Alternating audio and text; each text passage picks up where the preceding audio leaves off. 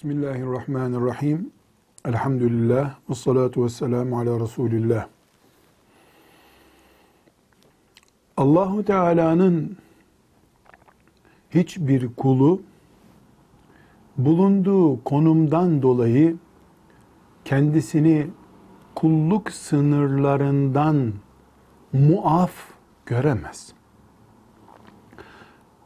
Mesela peygamberler aleyhisselam peygamber olmalarına rağmen kulluklarından sıyrılmış değildiler. Nihayetinde kul idiler. Hatta melekler de melek oldukları halde nihayet istedikleri zaman başka e, muafiyetler sahibi olamazlar. Bir insan velayet makamında yükselip veli olabilir, çok değerli bir mümin olabilir ama bu onun kulluk sınırlarından başka bir sınıra geçmesinin ruhsatı olmaz. Kula tanınan özel ihsanlar veya lütuflar onun zulmetme nedeni olamaz. Olursa o zalim olur. Kim olursa olsun. Anne doğurmuş bulunduğu evladına karşı çok üstün haklara sahiptir. Evladının onun önünde her türlü saygı, her türlü hizmet ve her türlü takdirle bulunmasını bizzat Allah emretmiştir.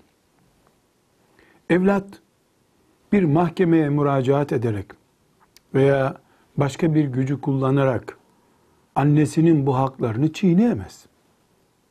Anne ölse gitse bile evlat bu evlatlıktan kaynaklanan görevlerini devam ettirecektir. Ancak bütün bunlara rağmen bu vasıflar evladın bu şekilde diz çökmesini emreden durum annenin zalim olmasının ruhsatı olmaz. Zulmeden anne de olsa zalimdir. Zalim yaptığı zulmün cezasını muhakkak çekecektir. Peki zulüm nedir? Zulüm Allah'ın dininin hoş görmediği, insanın kabul etmeyeceği bir şeyi yapmaktır. Anne mesela sırf kendi menfaatinden dolayı çocuğunun aç kalmasını isteyebilir mi? Bir anne bunu istemez. İstese ne olur? Zalim olur. Hadi anneler çocuğunun aç kalmasını istemezler. Peki eşinden boşanmasını isterler mi çocuğundan? İşte burada anne çok açık bir zalim olabilir. Şu bu makul gibi görünen gerekçelerle çocuğuna zulmedebilir. Anne zalim olabilir. Her zalim gibi zalimlerin peşinden dirilip kıyamet günü hesap yerine gider.